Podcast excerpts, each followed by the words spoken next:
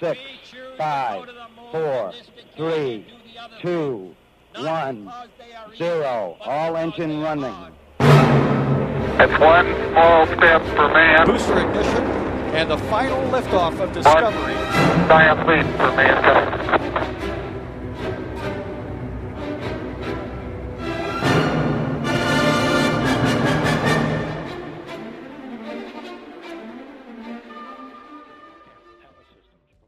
Roscosmos a declarat că în contextul actual este sceptică în ceea ce privește continuarea participării rusești la Stația Spațială Internațională după anul 2024. Continuarea misiunii ExoMars 2 este incertă. Ariane Space nu mai lansează racheta Soyuz. Germania a decis să oprească instrumentul Aerosita aflat la bordul telescopului spațial Spectrum RG misiunea Venera D este probabil anulată. Viitorul capsulei Cygnus este sub semnul întrebării. Acestea sunt efectele conflictului între Rusia și Ucraina care depășesc limita Pământului. Suntem la Buletinul Cosmic și comentăm cele mai recente știri cu Claudiu Tănăselia, autorul site-ului parsec.ro. Evenimentele din ultima săptămână au efecte chiar și în spațiul cosmic. Bine te-am regăsit, Claudiu. Îmi vine să spun o parafrază, precum pe pământ, așa și în cer. Da, din păcate, situația nu este deloc uh, roză, nici pe pământ, nici uh, în spațiu. Practic, uh, se reflectă ce se întâmplă pe pământ și în activitățile spațiale, mai ales că Rusia este un partener uh, cu tradiție și implicat în o mulțime de proiecte importante din spațiul cosmic. Aș vrea să comentăm situația Stației Spațiale Internaționale, pe care acum se află atât cosmonauți ruși, cât și astronauți americani și un uh, european. NASA a afirmat că parteneriatul cu Rusia funcționează în ciuda conflictului între Rusia și Ucraina. Pe de altă parte, explorează ce posibilități ar exista să păstreze funcțională ISS fără parteneriatul cu Rusia. ISS este așa un puzzle foarte puternic imbricat cu module rusești și americane, facilități puse la comun. Este un spațiu al colaborării pașnice. Cum funcționează acum sectoarele americane și rusești? Stația Spațială Internațională este chiar rezultatul unor alte timpuri tulburi și a fost conceput uh, ca să fie un simbol al colaborării în spațiul cosmic. Tocmai de aceea, ea nu poate să fie pur și simplu ruptă în două în sectorul rus și cel american. Evident, sunt acolo module uh, rusești, module americane, module japoneze, europene, dar nu e chiar o piesă de puzzle care poate să fie desfăcută cu ușurință.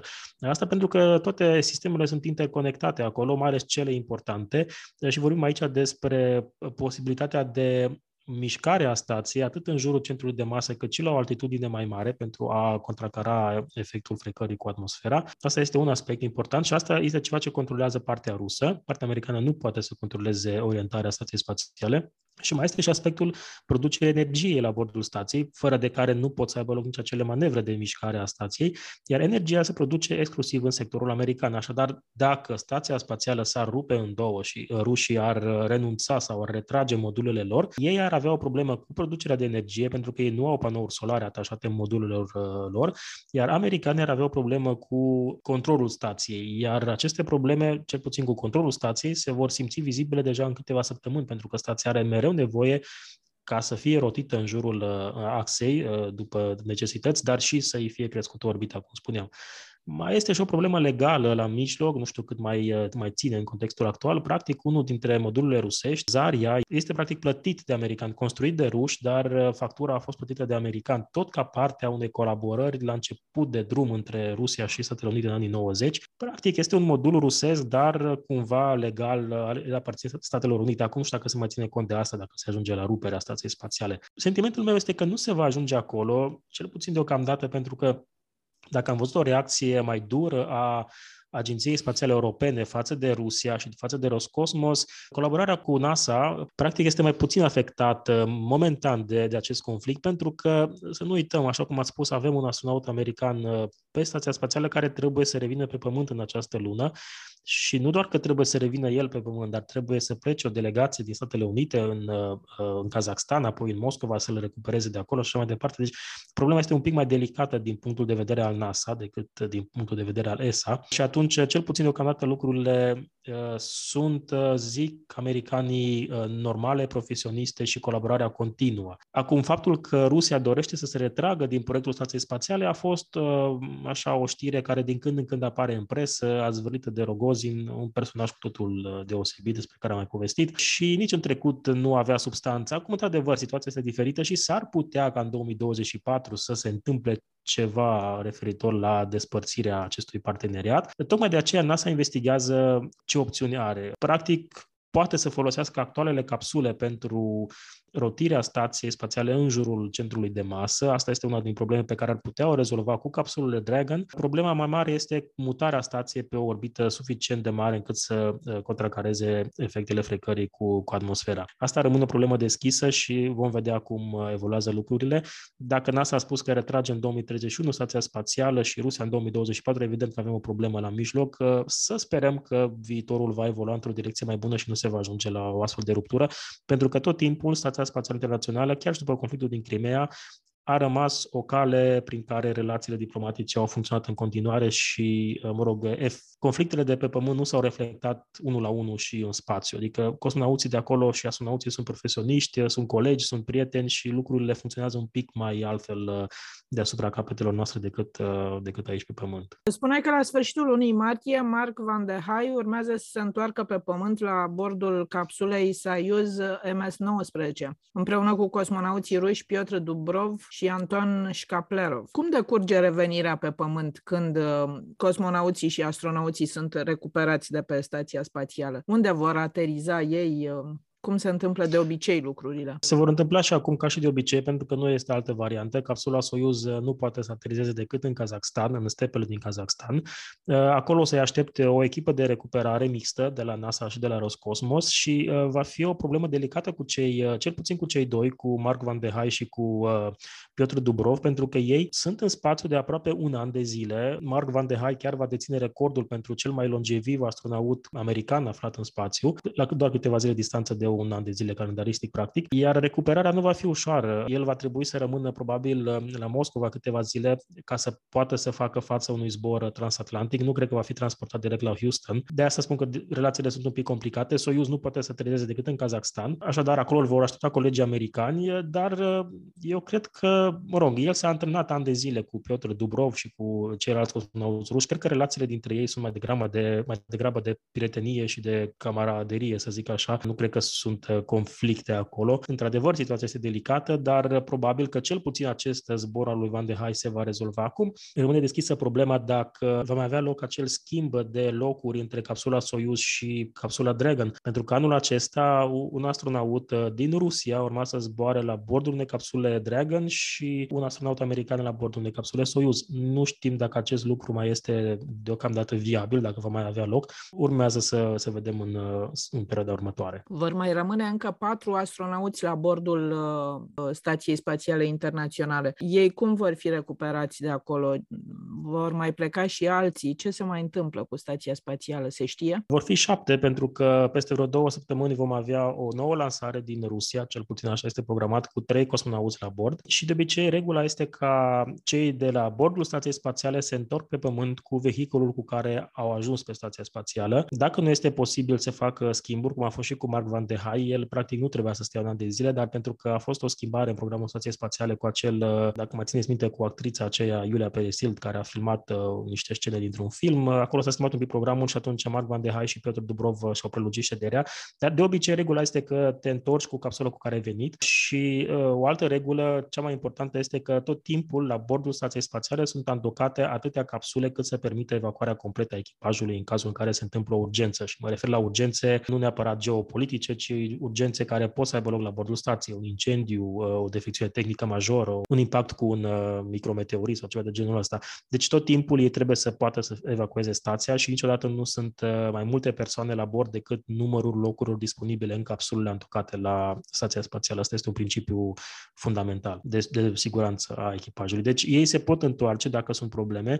Stația spațială probabil că nu va fi dezafectată în acest an, pentru că altitudinea la care se află îi permite să mai rămână acolo mult și bine, cel puțin câteva luni de zile, dacă nu se mai efectuează o altă manevră de creștere a creșterea orbitei, dar nu cred că va fi o ruptură bruscă. Probabil că relațiile se vor răci, probabil că nu vom ajunge până în 2031, dar uh, eu cred că anul acesta încă vom mai putea uh, vedea pe cer Stația Spațială Internațională. Și o veste bună, de la 1 martie România face parte din cele 16 națiuni semnatare ale acordurilor Artemis. Asta înseamnă că vom fi parte a misiunilor Artemis pe lună. Claudiu, ce înseamnă participarea la aceste acorduri? Eu cred că este cea mai bună veste de la aderarea României la Agenția Spațială Europeană. Practic, noi suntem parte a acelor misiuni Artemis, suntem parte a expedițiilor care vor merge pe lună Acum să nu ne imaginăm că vom trimite noi astronauți pe lună, nu se va întâmpla probabil acest lucru, dar vom lua parte la experimentele care se derulează în aceste misiuni, vom avea, vom avea parte de rezultatele științifice din aceste experimente, vom putea propune noi experimente care să se deruleze în misiunile Artemis ce vreau să spun este că suntem parte a cele mai mari și mai uh, importante expediții științifice care au avut vreodată loc, pentru că programul Artemis va fi probabil uh, mai complex, de mai lungă durată și mai mare decât programul Apollo, care a fost primele misiuni pe lună. Ei bine, acum mergem pe lună într-un mod sustenabil.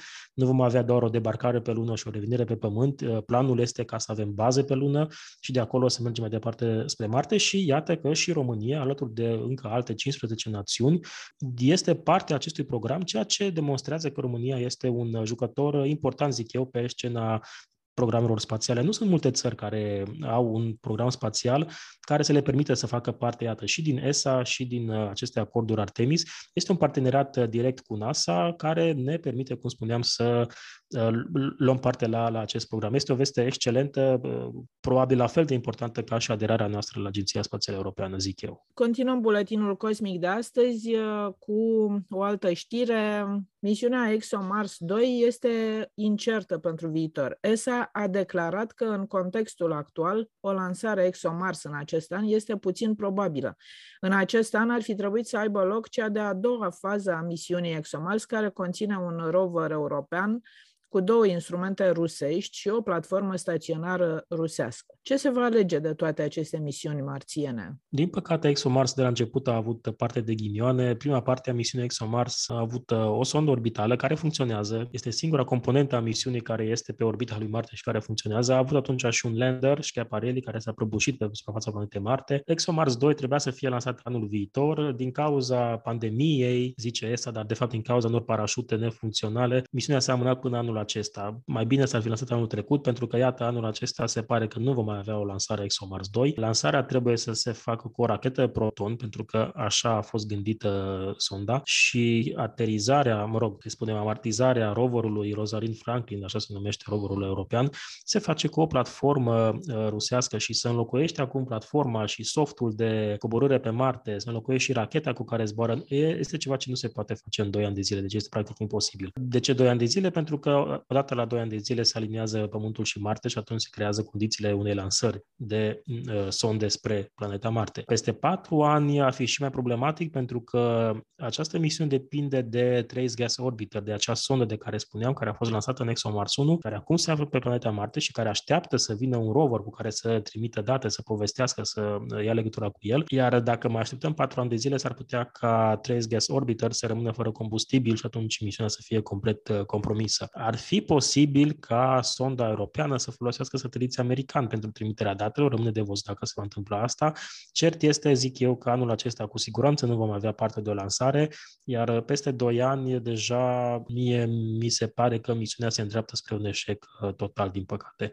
Și este mare păcat pentru că ExoMars trebuia să fie o sondă care să caute viață pe Marte. Și iată, din cauza problemelor uh, pe care le avem aici pe Pământ, probabil uh, momentul în care vom găsi viață pe Marte este împins cândva într-un viitor incert. Suntem la Buletinul Cosmic și comentăm cele mai recente știri cu Claudiu Tănăselia, autorul site-ului parsec.ro. Vorbim despre efectele conflictelor de pe Pământ asupra misiunilor spațiale. O altă misiune pusă sub semnul întrebării pentru viitor este misiunea Venera D, care probabil va fi și ea anulată. NASA și Roscosmos au renunțat la colaborarea din cadrul misiunii Venera D. Asta înseamnă cel mai probabil că misiunea nu va mai avea avea loc. Venera D este o altă misiune interesantă. Rusia era cea care își uh, asumase explorarea planetei Venus. Da, și Rusia are experiență în uh, a ajunge pe suprafața planetei Venus, ceea ce este un lucru extrem de complicat. Nici o altă sondă americană sau de altă uh, proveniență nu a mai ajuns pe suprafața uh, planetei Venus. Probabil că misiunea va fi anulată. Oricum, uh, nu erau foarte mari șansele să vedem o lansare 2029, așa cum trebuia să aibă loc. Acum, cu siguranță, nu va fi în 2029 și probabil nu va fi deloc. Uh, vestea bună este că, totuși, NASA plănuiește două misiuni spre Venus în următorii 10 ani, însă aceste misiuni sunt doar uh,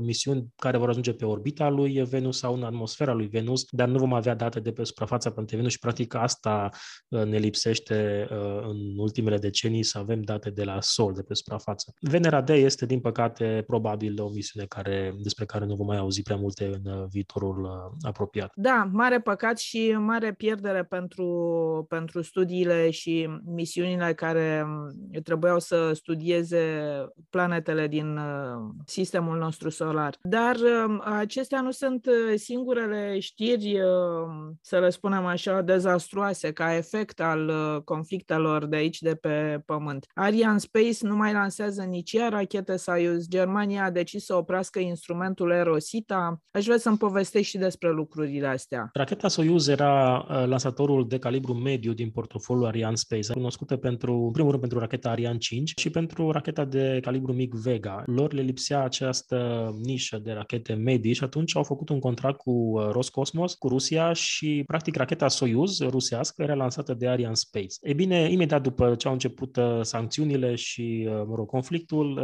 Roscosmos a declarat că își retrage personalul din Guiana franceză, de acolo unde sunt lansate rachetele Soyuz de către Ariane Space și că, practic, colaborarea dintre Roscosmos și Ariane Space uh, încetează. În aceste condiții vor fi afectate, din păcate, și alte misiuni viitoare și mă gândesc aici la misiunea Euclid. Euclid urmează să fie un telescop spațial uh, european construit de ESA, la care România are o contribuție importantă și uh, el se pare că nu va mai fi lansat uh, cu o rachetă Soyuz uh, la cum arată lucrurile acum. Iar ca să modifici lansatorul cu, cu puțin timp înainte de lansare, cu aproximativ un an înainte de lansare, este o problemă destul de dificilă. Nu că n-ar mai fi rachete pe, pe lumea asta, mai sunt, dar fiecare are particularitățile sale și de la început sonda, telescopul, satelitul este gândit pentru a fi lansat cu o anumită rachetă. Acum să te apuci să modifici acest proiect când, când de, deja telescopul este practic construit, este o problemă destul de serioasă și probabil că lansarea Euclid va fi amânată cu, nu știu, câteva luni de zile, dacă nu cu câțiva ani. Vom vedea cum evoluează lucrurile. Compania britanică OneWeb va avea probleme pentru că OneWeb este o, așa un concurent al lui Starlink. Ei lansează sateliți uh, OneWeb tot așa cu rachete Soyuz. Acest lucru nu se va mai întâmpla pentru că e, rachetele tot așa erau contractate prin Ariane Space și acum OneWeb va trebui să-și găsească un alt contractor. Este puțin probabil uh, ca OneWeb să aleagă Falcon 9 pentru că, mă rog, ei sunt firma concurentă lui uh, SpaceX și atunci probabil se vor îndrepta spre, nu știu, lansatoare indiene, probabil. Vom vedea, oricum va fi o problemă și pentru OneWeb. Pe termen lung însă, pentru Ariane Space, renunțarea la rachetele Soyuz nu este o problemă atât de gravă, pentru că oricum urmează să fie inaugurată racheta Ariane 6, iar în viitor Ariane Space oricum dorea să renunțe la serviciile Soyuz, pentru că Ariane 6 este o rachetă modulară care poate să fie adaptată uh, pentru fiecare misiune în parte și practic ei nu mai aveau nevoie de, această, de, acest lansator uh, Soyuz. Deci mai devreme sau mai târziu oricum s-ar fi renunțat la Soyuz, uh, s-a renunțat mai repede, mă rog, asta este situația, pe termen lung nu va fi neapărat o problemă. Eu consider că pe termen lung va fi o problemă pentru Roscosmos, pentru că acest tip de contracte, aceste colaborări erau o sursă de finanțare pentru ei. Dacă renunță la ele, vor avea o problemă cu, cu veniturile, dar, mă rog, asta este problema lor și se vor descurca probabil. Germania a decis să oprească instrumentul Erosita, aflat la bordul telescopului spațial Spectrum RG. Acesta a fost plasat în stand-by și nu se știe când sau dacă va mai fi activat. Este absolut uh, spectaculos cum uh, conflictele de aici, de pe Pământ, uh, afectează atât de multe misiuni spațiale și mai ales atât de multe um, activități ale cercetătorilor din spațiul cosmic. Ce se va întâmpla cu telescopul Spectrum? Nimeni nu știe. Așa cum vă spuneam, reacția Agenției Spațiale Europene a fost mult mai dură și mai, uh, mai rapidă.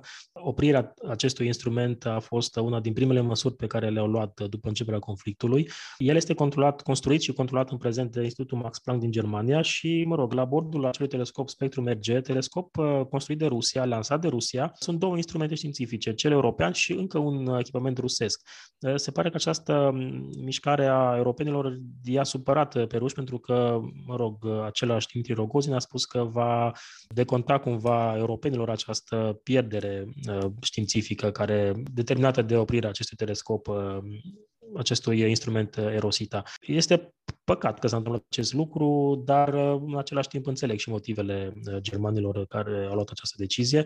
Într-adevăr, este în stand-by, nu este complet oprit, nu știm când sau dacă va mai fi activat, urmează să vedem cum evoluează lucrurile, atât în cer cât și pe pământ, dacă pot să spun așa. O ultimă știre pe care aș vrea să o comentăm um, este aceea legată de viitorul capsulei Cygnus, aflată și ea sub semnul uh, întrebării. Cygnus era folosită pentru aprovizionarea Stației Spațiale Internațională, lansată de compania Northrop Grumman, dar folosind o rachetă Antares cu uh, prima treaptă produsă în Ucraina și propulsată de motoare rusești. Deci, iată și aici o Uh, colaborare foarte strânsă pentru o singură uh, lansare și care, iată, uh, sunt acum puse sub semnul întrebării aceste colaborări în continuare. Chiar săptămâna trecută povesteam despre ultima, mă rog, cea mai recentă, sper să nu fie și ultima, cea mai recentă lansare Cygnus. Într-adevăr, racheta este mai interesantă. Racheta Antares există doar pentru lansarea capsulei Cygnus, ceea ce este o raritate în această industrie.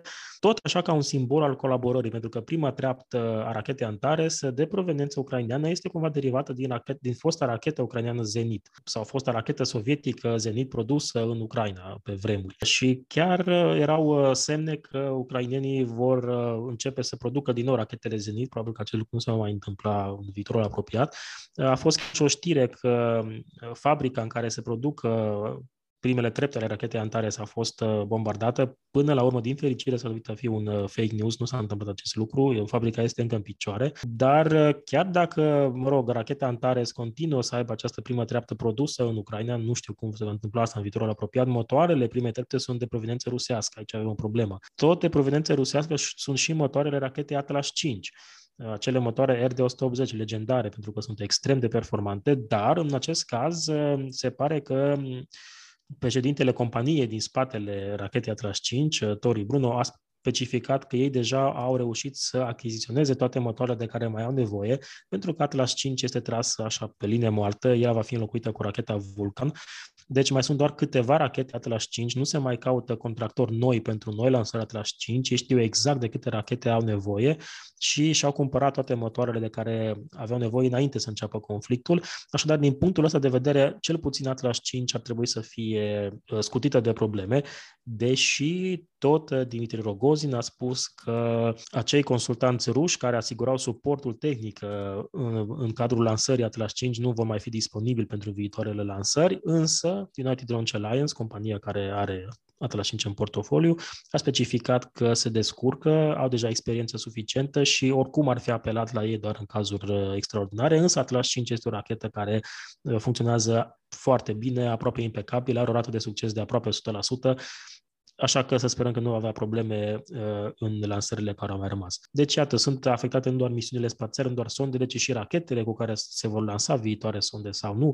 Este afectată și Stația Spațială Internațională și probabil că vom mai vedea în următoarele zile ecouri acestor, uh, acestor anulări sau vom afla că și alte misiuni sunt uh, direct sau indirect afectate de ce se întâmplă între Rusia și Ucraina. Fantastic! Acestea sunt efectele conflictului între Rusia și Ucraina care depășesc uh, limita Pământului. A fost buletinul Cosmic, o ediție lungă în care am vorbit despre aceste efecte asupra misiunilor și cercetărilor din spațiul cosmic.